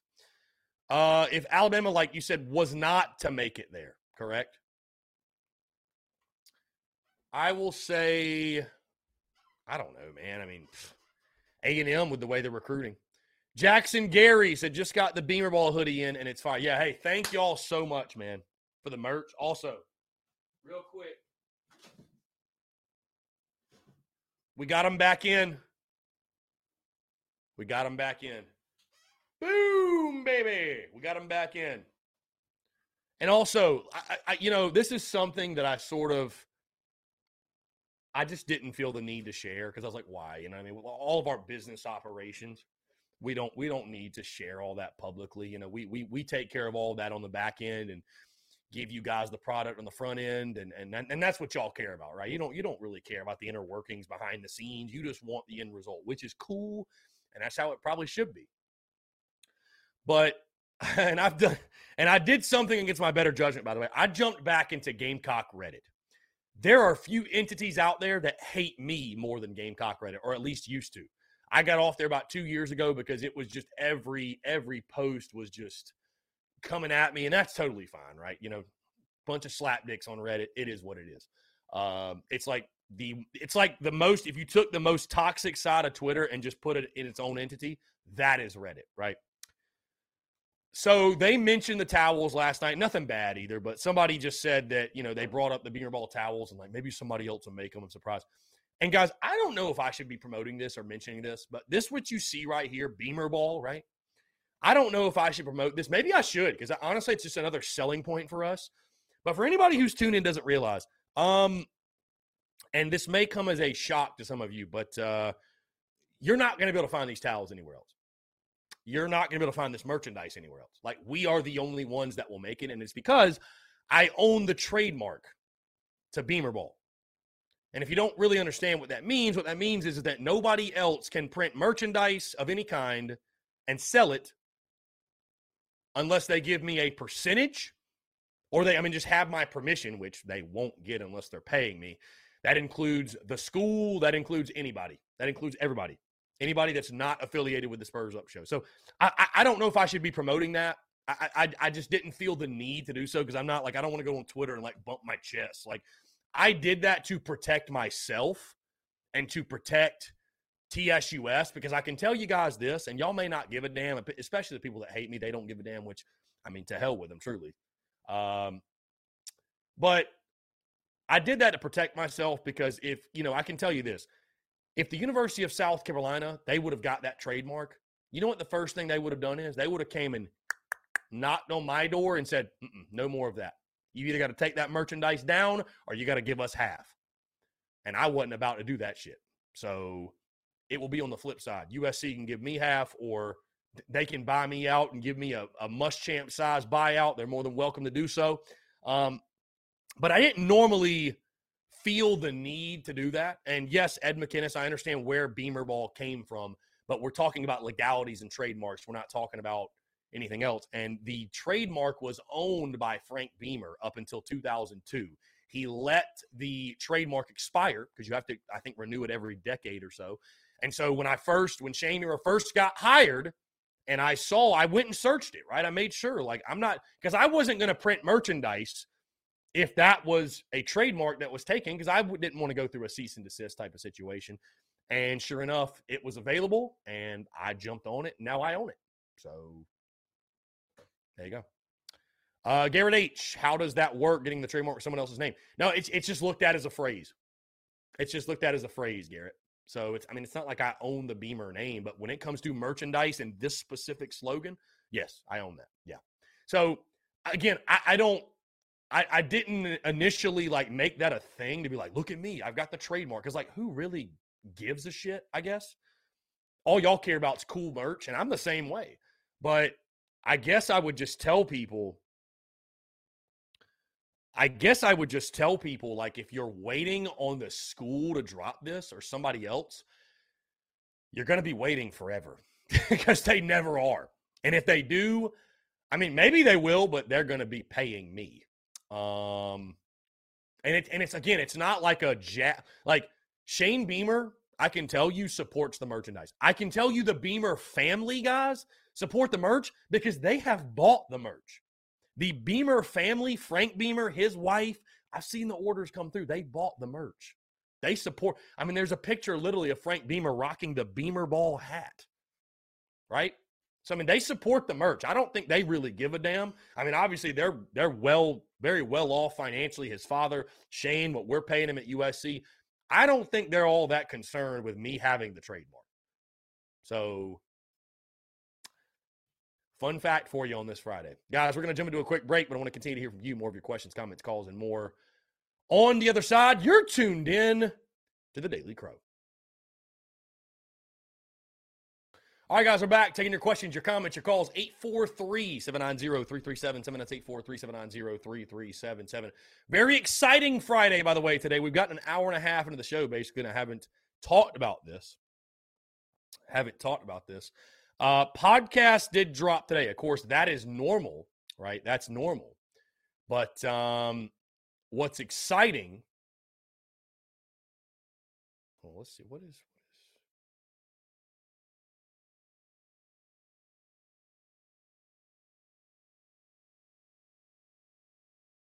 I'm I'm watching a video that that Mark Ryan that Mark some reason Mark Ryan posted a video of him muting a Clemson fan on Twitter. I don't know why that was a thing that Mark did, but so be it. Uh, anyways, guys, anyways, really exciting stuff today with the podcast. Of course, podcast drop is normal, right? That's a normal thing. But the series that we began today, our position unit preview series began on today's podcast. As on today's show, we broke down the Gamecocks quarterbacks heading in the 2022 football season. We will do that each and every single show. We're going to be breaking down position units basically up until kickoff. We're going to do, of course, quarterbacks today. We'll probably do running backs on the Monday show, wide receivers. We'll do offensive line. We'll do defensive line. We'll do linebackers. We'll do secondary. That will take us kickers and punters. That will take us all the way into game week. So, again, really excited. I know the opponent preview series was fun, but it's like, do we really want to talk about other teams? You know what I mean? It's like, who gives a damn about them? I, I, do like, again, though, giving you guys an idea, just a refresher on, hey, this is who they have. This is the dynamic of the matchup. But this is really fun. I, I love doing the position unit preview series and getting you guys familiar with these position units if you do not know and talking about top storylines with the most approved, best overall. And today basically should be nicknamed the Spencer Rattler episode because that's what it was all about today. And, uh, you know, that doesn't surprise anybody. I will say this though.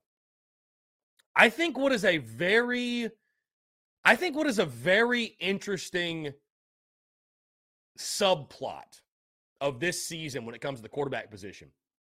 Because when you're in the positions that Shane Beamer's in, you're not just thinking about the year that is, you're thinking about the future, right? And winning in the future and building your roster out, more importantly, for the future. So we're all locked in and focused on Spencer Rattler, what he's going to do this season.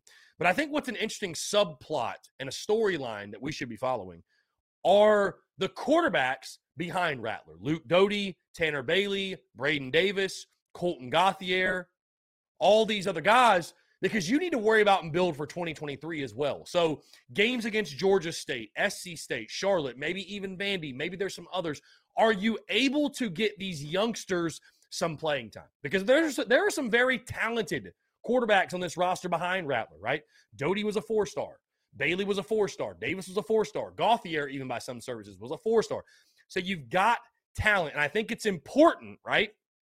I mean, I want to see Spencer Rattler take practically every snap this season, but it's also important can you get them some game experience? Can you get them some reps in game because you ask anybody who's played college football, uh, there's nothing like getting in rep experience, or excuse me, in game experience, getting those in game reps, right? You can do all the stuff you want in scrimmages and practice, but there's nothing like getting on that field at Williams-Brice Stadium in front of 80,000 people and doing it in that type of environment. So while we're all focused and locked in on 2022 and Spencer Rattler and this team, I think also building towards the future, right? It's a very interesting subplot of the season and a very interesting storyline to follow. And just how much do we see, if at all, see these guys like the Baileys, the Davises, the Doties, of course? How much do we see them? Because this time next year, unless something crazy happens yet in the transfer portal, uh, you know, going in a spring ball through the summer fall camp, quarterback's going to be a question mark yet again.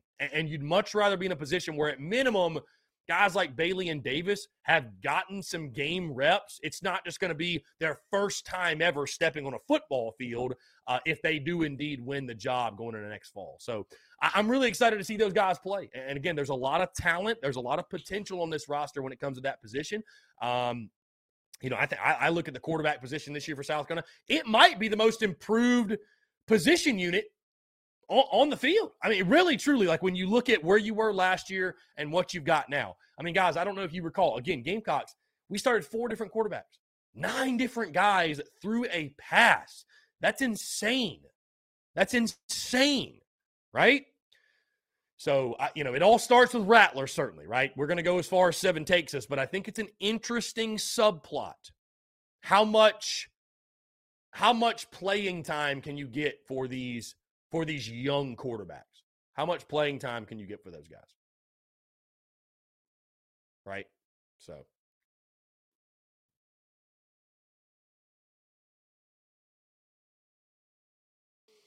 Let's see. All right, let's jump to the phone lines here. Call from Walker. Walker, what's up, my man? What's up? How are you doing? I'm doing well, man. Hey, first things first, I just want to say thank you so much for coming out to Ale House last night in Fort Mill. Uh, tell your pops I said thank you as well, and obviously it was great. I appreciate you guys bringing bringing Joe Satterfield out too. That was cool. That was awesome. But it was great to meet you, my friend. Um, for those, by the way, tuned in that are listening, I was starstruck meeting Walker. So I, I have actually got some pictures too from the event last night, Walker, that I will send over to you. Uh, that mm-hmm. Lee Russell, or you know, the marketing lady or whatever she was taking, that I want to make sure you get. But uh, dude, awesome stuff. Great to meet you. What's going on, my man? Uh, first off, thank you for taking my call and thank you for that event. That was amazing. I had a lot of fun last night, and uh, thanks to Carolina Ale House. But um, you were talking. So I've been listening to your show this morning, and you were talking about how you find it crazy how people believe that. And as you know, I think we beat Georgia and we lose to Arkansas, which you know you said you don't understand why people are say there's a better chance of us beating Georgia and us, you know, versus Arkansas. And I think one of the reasons is because, as you said, you said I've heard so many people say it, and like I can't help but like, how do I say like I want to agree with them, but I still have this gut feeling that we're gonna beat them. I've heard so many things, you know, even Beamer said it last year. They're reloading with five stars, you know, 105 stars. But, you know, LSU, I've said this so many times, I think probably getting old to y'all. LSU, they everybody thought they were going to do the same thing. They did not. So what I wanted to do is just go over a quick, brief position breakdown mm-hmm. of both Georgia and South Carolina, and you know see how we match up at each position. Go ahead. I'd love to hear it. All right, so quarterback. I don't really think I need to stay on this too long. Um, so according to PFF, they have their position rankings. This, this is what I'm going off of. Spencer Rattler, you know, according to P- PFF, is very high on Rattler. They have him at three hmm. over Stroud, which I don't know about that, but they have him three behind Caleb Williams and Bryce Young, and Stetson Bennett is 34th. So that's a easy win for the quarterback. Running back, they do not have no, a South Carolina player or a Georgia player for the running backs in the top 25. But I've been I looked at the depth chart of Georgia and us. It doesn't look like Georgia is bringing back too much on the running back side. They they are bringing back Kenny McIntosh, who he was a very good, say, receiving back last year for them. Um, but it's going to be tough for them to bring back. They have not much depth that they're they lost with you know James Cook and uh, Zamir White last year. So I'm going to give that to us because I think we have big a lot more depth to the point where I think we can run you know either CBS meaning Christian Beal Smith or Marshawn Lloyd or Juju McDowell, and I think any of them could just you know any of them could take over the lead back, and I would feel fine. Wide receiver, we have them like I don't think either of us. I think according, I think they don't have either of us on here, but I do think they have on PFF all SEC teams. They don't have any Georgia players, but they have Juice Wells and they have Josh Vann. So wide receivers, I'll take that as a W. Tight end, they got some of the best tight ends in the league. This is where I feel like Georgia starts to separate themselves. Is this, you know, type of line. Uh, they got Brock Bowers, my opinion, best tight end. Jaheim Bell's close and Stogner's close, but they have both um, Brock Bowers and Arik Gilbert, both really, really good players. So I think we lose that one. Offensive tackle, I'm not even going to go over this. They got better offensive line. Let's be real. It's the University of Georgia. They won the national championship last year, and they had really good offensive line play. So, so offensive tackle and interior O line that's a win. So so far through the offense, just through the offense, I want to get your thoughts. Um, quarterback, running back, and wide receiver win for um, us, and then tight end, offensive tackle, and interior O line, Georgia. Do you disagree with any of those, or? I think you're spot on. Actually, I I I, I will say running back. I, I I like the guys we have. Georgia's deep. Georgia's deep. I I, I think that one. I, I give you a push. I don't know that I give us the nod, but uh, no, I mean I I think you're spot on, Walker. I, I do. I think you're spot on. And then defense, the interior defensive line, Georgia, they are Right. returning um, Carter, who is a very, very, very good D lineman, Mm. Jalen Carter. They have a speed. I, I can't even lie. They got a smoked on the D line. Interior D line, edge defender. They have a smoke. They have. I don't even know if we have anybody in top 25. They have like two per position, Yeah. so they got a smoke.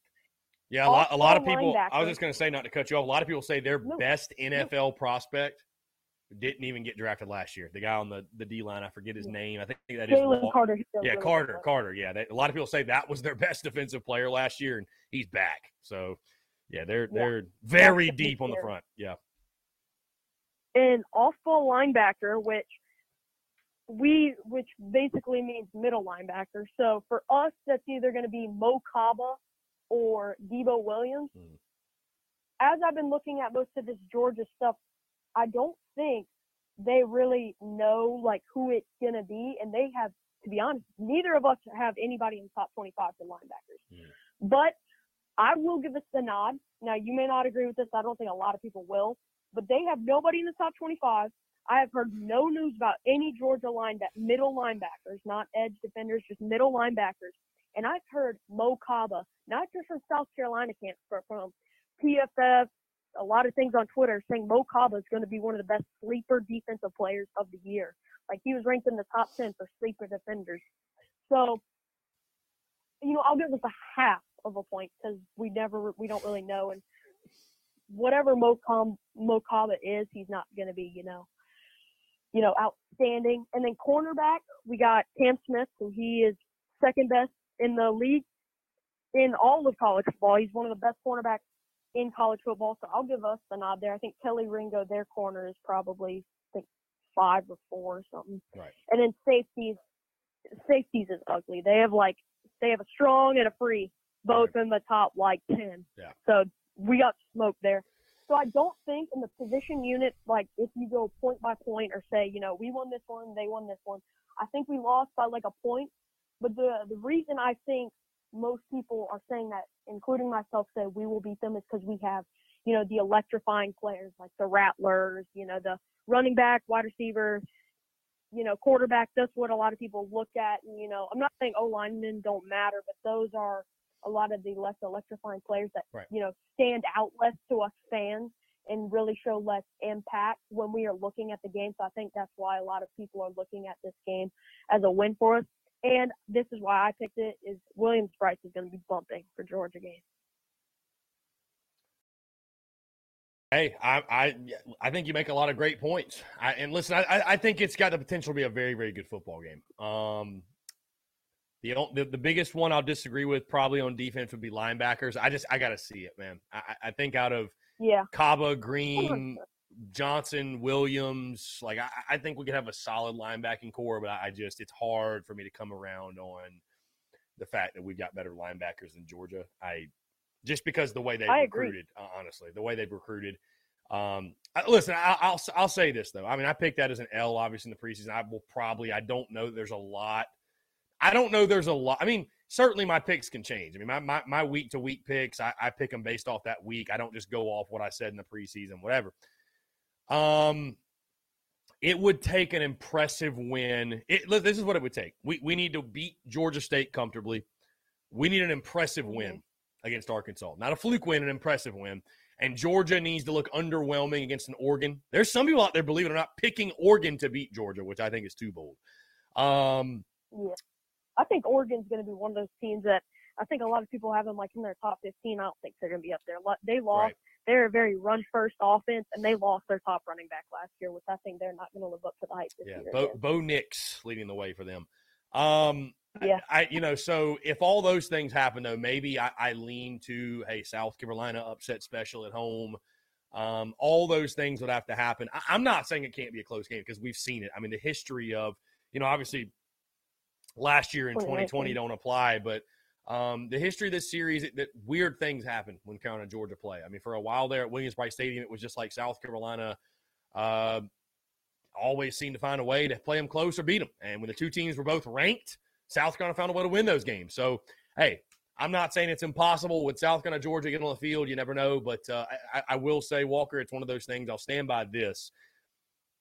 We need some some some weird things to happen, right?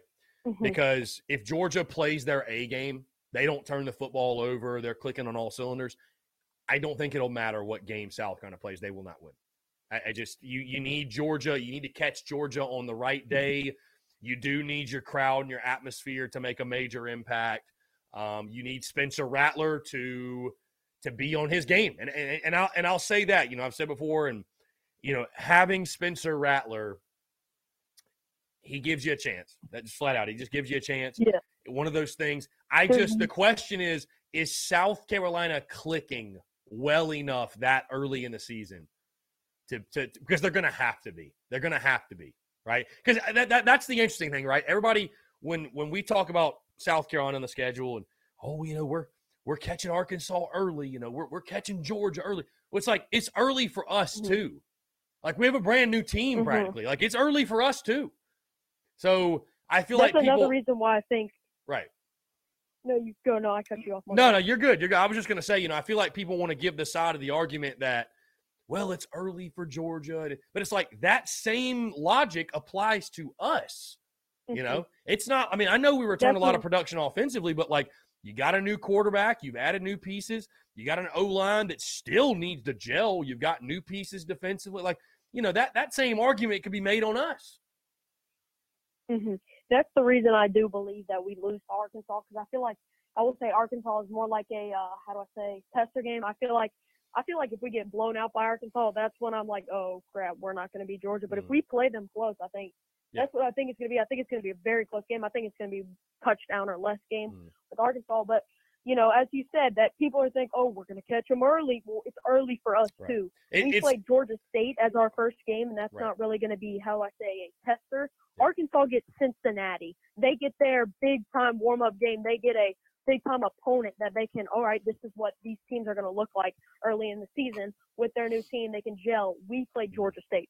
Not to diminish them, but right, Georgia right. State is not Cincinnati. Yeah, I mean, it's kind of like the same people that look at the Texas A&M game and say, "Well, you know, I could see that being an upset. We got a bye week." It's like so does A&M. Mm-hmm. So like literally yeah, just just throw the bye week thing out of the out of the equation because they have one too. It doesn't even matter.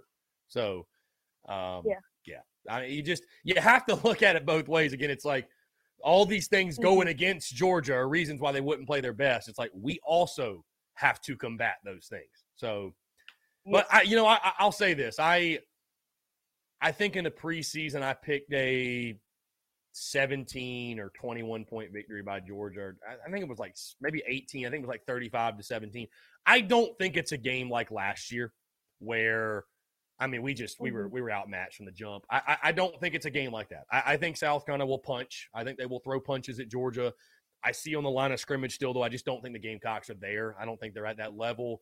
Um, depth wise, they're not at that level. But that doesn't mean you can't come out of Georgia. I'm not saying take a, a, a moral victory, um, but you know you, you can come out of that one feeling like okay, you know we we we swung at the the one of the best teams in college football and and uh, you know we can we can build off of that again i'm not saying moral victories but you know when you're building a program right i mean you, you'd love to beat them but i mean if you lose to georgia by 10 points i'm not going to be sitting here saying well we should fire beamer because we lost to georgia it's like no you take no, what, heck no. take what you can build from it positively and keep it moving forward and you know the, the big goal is this bottom line just come out of them first three two and one if you can come out of those first three two and Mhm. one um would, would be huge you know what i mean for the remainder of your season i mean i Mhm. know i've called arkansas the biggest swing game and and discounted discounted the Georgia game. Um, you know, but if you can come out two and one, and you know, somebody asked me earlier, who would you rather beat? I mean, I, I don't think necessarily it's going to happen, but hey, if you could somehow you lose to Arkansas week two, obviously you've picked it, you lose Arkansas week two, and then you beat Georgia. I mean, God, I'd, I'd be, trust me, I'd be giddy. I'd be giddy if we beat Georgia. I hate Georgia. Mhm. I loathe Georgia, so I'd love to beat them. I will say one thing, um, just uh, in in this off here. When Yeah. I make this point, I want people to know I'm not trying to be like, "Hey, come on, hop on my train. We're the beat Georgia train." I'm just trying to let people know why I think we're going to beat Georgia, why I think we have the firepower um, on the more explosive, you know, sides of the ball, the more entertaining sides. You know, very well they could, you know, it could turn. I've literally just thought of this on the spot. This could turn to be a UNC type game where, Mm. you know, um, because they don't we they dominate the line of scrimmage like we would dominate we dominated UNC. They had the better quarterback, they had the better running back, they had the better wide receiver. So, you know, hope maybe hopefully we don't get blown out like UNC did to us, but I don't know. It'll be interesting to see. Hey, I tell you this. I tell you this, Walker. Make your picks. Don't ever let anybody make you budge on them. Stick by, stick to your guns. The, No. beauty, the beauties and the banter. Uh, no, the- listen, the beauties and the banter because none of us really know. And the, you know, we're, we're Mhm. probably going to get to this point this time next week where, and, and I mean, I guess we're there now, but you just get that itch where it's like, because you can only break it down, dissect it, talk about it, predict it so many times or, or, so, or so much. There's only so many levels you can go. It's like, bro, let's just get toe to leather and let's start getting some answers to these questions. And we'll get it soon enough. We'll get it soon enough. So, hey, the uh the TDC viewers, the commenters, man, they want you to call in daily. So I'm challenging you to call in as much as you can, my guy. They, they need more Walker in their life. Hey, I got school starting up next week, but I will. Oh, the try to call school. Hey, maybe maybe on the lunch break. Maybe on the lunch break. I don't know. Whenever whenever lunch Yeah. is. All right. Thank you for having me on. I had a great time and go Cocks. Walker, always a pleasure, man. Go Cocks. Appreciate you. Uh, like I said, got to meet Walker last night. Incredible, incredible, awesome kid, awesome dude. Kid's got a bright future. Kid's got a very bright future. Guys, let's let's go ahead and jump into one final break. I want to continue to hear from you though, more of your questions, your comments, your calls, and more. On the other side, you're tuned in to the Daily Crow. All right, guys, we're back. Final 12 minutes or so in the Daily Crow. Taking your questions, comments, calls 843 790 3377. Friday, August the 12th, TGIF, as we go into the weekend. Uh, would love to hear from you guys. Again, check out the podcast that dropped this morning. Yeah, appreciate Walker for the call, man. Walker is an absolute legend. Absolute legend. Uh, always look forward to his calls. Again, guys, thank you so much. Those that came out to Carolina Ale House last night in Fort Mill. We had a blast. We've got three, yeah, I guess just three more stops. Isn't that crazy to think? We got three more stops. Augusta next Thursday, the 18th. Woodruff Road in Greenville, Thursday, the 25th. And then Columbia Harbison, Tuesday, the 25th. And of course, that will be game week. So, really looking forward to it, guys. Augusta will be fun, man. It's cool. Obviously, I'm from the area and expecting to see a lot of family and friends and all, all, all those folks there. So, uh, looking forward to it. Going to be a really, really good time. Um, either way, guys, we are going to the weekend. Appreciate Jake Crain taking the time to to chat. And uh, yeah, like I said, guys, highly suggest you check out the podcast. The position unit preview series does get going. Um, we will, by the way, pick up on our season simulation series Sunday. Sunday night, we will simulate the South Carolina Texas A&M football game. Um, or yeah, that'll be Sunday night. Excuse me. Sunday night we'll do that. Monday we'll do Missouri, and then Tuesday we'll do the Vanderbilt game. Yes, I believe that is the schedule. So, so, anyways, guys, fire away with your questions. Fire away with your questions. Connor McCormish, can't wait to give you that T-shirt. Yes, bro. I literally have ordered a frame. I've ordered a frame, so I I, I cannot wait, Connor. I, I appreciate it, man. I can't say thank you enough. That is going to be such an incredible piece in the studio. By the way, they're back there. I want to shout out my guy. Uh, I want to shout out my dude from last night, Phil Ballou, that gave me a couple of pieces, including a Steve Spurrier signed football, a Cinderella framed like uh, Final Four newspaper cover, whatever, and then a Williams Brice Stadium picture. So I, I want to say thanks to Phil. Uh, that was really, really cool, man. And again, thank you to all those that, that have been coming out to all these TSUS tour events, man. I mean, they've been, they've been, uh, it, has been a huge success already. I mean, every single event, it's it's such a blessing. And you know, I had somebody text me this morning like, "Hey, you know, the crowd wasn't what you wanted." We had like fifteen to twenty people, but dude, guys, it's it's like the, the, the attitude I have if one person shows up, it was worth it. And and we had a great crowd. I really did think we had a great crowd. Uh, probably had about 20 or so folks. You know, it was tough. I, I wish that I would have looked at the schedule beforehand and realized that that was the same night as the uh, the Panthers Fan Fest because I know for a fact there were some folks that went to that instead. That's totally fine. I get it. I understand. But uh, either way, man, the, the, the TSUS tour has been a massive success, and and getting to talk to you guys and conversate and talk Gamecocks, and I mean, it, it's just been it's been such a blessing. I mean, it's just been such a blessing, and I can't say thank you enough. So, uh, looking forward to Augusta, looking forward to Woodruff Road, and uh, you know, it's nice. I only have one really long road trip left. Um, one really long road trip left, and that is Augusta. Columbia is not that far. I mean, it's it's it'll be like an hour twenty to Harbison. Uh, Augusta will be a solid like two hours or so, two hours fifteen minutes, something like that. I don't know, whatever. Um, either way, though, going to be a lot of fun. Going to be a good time. Probably going to have, probably going to use next weekend. Honestly, guys, is my one last weekend to just chill, like at home, because the the following weekend I will be going down to Savannah, kicking it with a couple of homies down there, a couple of ghouls, couple of zools, couple of goblins, couple of uh, couple of rippers, if you will. So we'll be having a weekend in Savannah, down at the beach, hanging out, chilling. I haven't been to Savannah in a long time either. I, I think the last time I went to Savannah, I'm trying to think for an extended period of time. I probably 2014. I mean, it's been a like since I went there for an extended period, stayed like overnight, for example. I'm trying to think. Like it's been a very long time. I went to St. Patty's Day in Savannah in 2014. What a blast that was. My God. what a blast. had too much fun. Um, yeah, and then went down. My my cousin lives on Wilmington Island down there. Went to went to Tybee Island and had a little summer vacation. So yeah, I'm looking forward to it. A lot of fun. My buddies, like I said, my buddies live down there in downtown, and and uh, we're gonna have us a blast. So one one last one last hurrah! Hey, hurrah for week zero for college football. Uh, we'll be watching. We'll be watching Nebraska playing Dublin We'll be watching Vandy on the island. To be a good time. Uh, on that note, guys, join our pool, runyourpool.com. If you want to join, basically, it's a weekly pick 'em league. Um, it's free, by the way. It's free for everybody. It's it's absolutely free. You join. The winner at the end of the season is going to get a $150 gift certificate to Fanatics, which basically they insinuate you can use for a South Carolina football jersey, right? And you can get any player. So join that today. We're going to be picking every SEC game against the spread. Every SEC game. So going to be a lot of fun. Uh, if you need the link, let me know. But it's runyourpool.com. Uh, we've posted it on social media. I'll, I'll retweet it after this. And uh, yeah, it's, it's, it's, like I said, it's a ton of fun, man. Um, looking forward to it. They should have the games uploaded and loaded in the back end very soon. Uh, and of course, college football guys, think about this: college football gets going in 15 days, right? I mean, we're 22 away from South Carolina, but college football as a whole, 15 days, and we got Vandy on the island. Can not wait. Cannot wait, man. Gonna be a blast. Getting blown up on social media here. Um, what is this? Oh, somebody asked, I guess Jonathan Lee tagged me, who was the guest on August the 11th?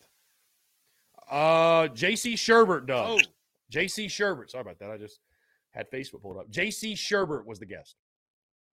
Yeah, J.C. So th- this is our weekly lineup for TDC. In case you missed it, Mondays we'll have Stephen Garcia, and this will this will be in full effect come the week of kickoff. Right now, I think we only have three of five that are jumping in. But the week of kickoff, this is what the season's going to look like on the Daily Crow. Mondays, Stephen Garcia. Tuesdays, Alex McGrath. Wednesdays, Anthony Treash of Pro Football Focus. Thursday, uh, JC Shurburtt of the Big Spur. And then Fridays, of course, Jake Crain of Crain and Company. That is our full weekly lineup. And I'm just so excited for that, man, because it's just more content. Content, content, content, content, content. That's what it's all about. It's all about content. Uh, Travi says, What is the spread on that Hawaii Vandy game? Good question, my friend. Good question. I will give you a spread. The spread on that game is how about this? The doors. Six and a half point favorites. Hawaii sitting over under, sitting at 54 and a half. The doors, the Commodores. Would you take Vandy to cover six and a half? Does Clark Lea get it done? AJ Bauer says Hawaii's going to win by 21 points. Are we are we taking are we taking the doors to cover six and a half? Hawaii must be terrible. That is that is the truest statement from this for sure. That is the truest statement for sure. Hawaii, like, isn't that how many games, dude? Uh, Vandy might not be favored another game this year. I think they actually do play Elon though, but I doubt there'll be a spread on that one. Vandy minus six and a half. Shout out my folks in the door report. Vandy minus six and a half. How about that? How about that? Isn't that something? Hey guys, continue to order the merchandise. TSUS dot store. Again, these bad boys are available. I'll be shipping them out all weekend. Right? Towels are going like crazy. We're going to have like a thousand of them at Georgia State game day. If you want to buy them in person, I will have them for sale at every single tailgate, every single event, every single live thing we do. Uh, so if you don't want to pay shipping and handling, that's your best way to do it. Jonathan Lee says Vandy wins seven to nothing. Yeah, God, what a game! Don't even wish that. What a terrible, miserable thing. But you know what I love is like you know, you know that Vandy Hawaii game is just going to be madness. Like it's just going to be stupid. Like when you get that level of football, right? It's just like who knows? Who knows? You know what I mean? Uh, when's the last time Vandy's been a road favorite? I have no idea. That's a great question. That's a great question. Good trivia question there, Daddy O. Um, by the way, somebody was asking if you were a troll, Daddy O. Why, why, why do you think that is? I, I, I never have never thought that. I don't know. I don't know why they're throwing shade at Daddy O. Nobody wants Daddy O to no. Nobody wants Daddy O to win. Nobody wants Daddy O to win. Um, again, guys, I want to say thank y'all so much for the love and support of the merchandise side of the business, man. Merch is flying like crazy, bro. If you don't have these comfort colors, by the way, you're missing out, dude. The comfort colors is the move. Comfort colors is the move and everything. I mean, everything else is great too, but comfort colors is where it's at. It truly is. Um, yeah. So DGD says had door report on the show today. You know, DGD, I'm upset I couldn't come on your show. I am. I'm upset. I know you had our buddy Mike Yuva. Shout out to Mike, but I'm upset that you couldn't you couldn't have me on your show. I'm sure we'll make it up during the season. Uh, anyways, guys, podcast drop this morning. Travis, you have a great weekend. Um, we'll be back next week with, I mean, the normal schedule, right? Podcast, Daily Crow, position unit preview series are roll on, merchandise is rolling, everything's rolling, man. Another successful week in the books, man. I just, I, I just can't say thank you enough. I know I say it over and over, and you guys probably get tired of hearing it, but I just want you all to know I'm so grateful because it's, you know, I, I again, I catch myself, right? Like we stay so, I stay so in the moment, so present moment. You're always focused on this piece of content we're working on, this piece of merch, this thing we're doing, you know, your daily tasks, this, that. But like, if you really just take a moment to sit down and kind of almost take a step back and remove yourself and look at everything and look around and just realize the work that we've done and realize how far we've come and realize all the incredible things we're doing and the successes we've had and the successes that we will have like it, it it's it's it's wild. I mean it's it's dare i say legendary. I mean it really truly is. I mean it's it's cool. It's very cool. It's best way to put it. It's just very cool man. It's surreal. I mean, it's literally surreal. That's it's literally surreal, man. So, with the TSUS tour, the podcast, the merch, the Daily Crow, you know what I mean? Everything. Thank y'all. Thank y'all so much, man. I appreciate the love, appreciate the support. Um, so ready for kickoff. 22 days, folks. 22 days. 22 days. We are getting so close, man. Can't wait. Guys, that's it. Hey, check out the podcast version of this in case you missed it. We'll drop at 3 o'clock. Drops every day at 3 o'clock, Monday through Friday. Uh, again, stay tuned to social media content bleeding out the eyeballs. Folks, appreciate y'all tuning in. Y'all have a fantastic weekend. And we will talk to you on Sunday night. Tune in for the season simulation series. Y'all take care.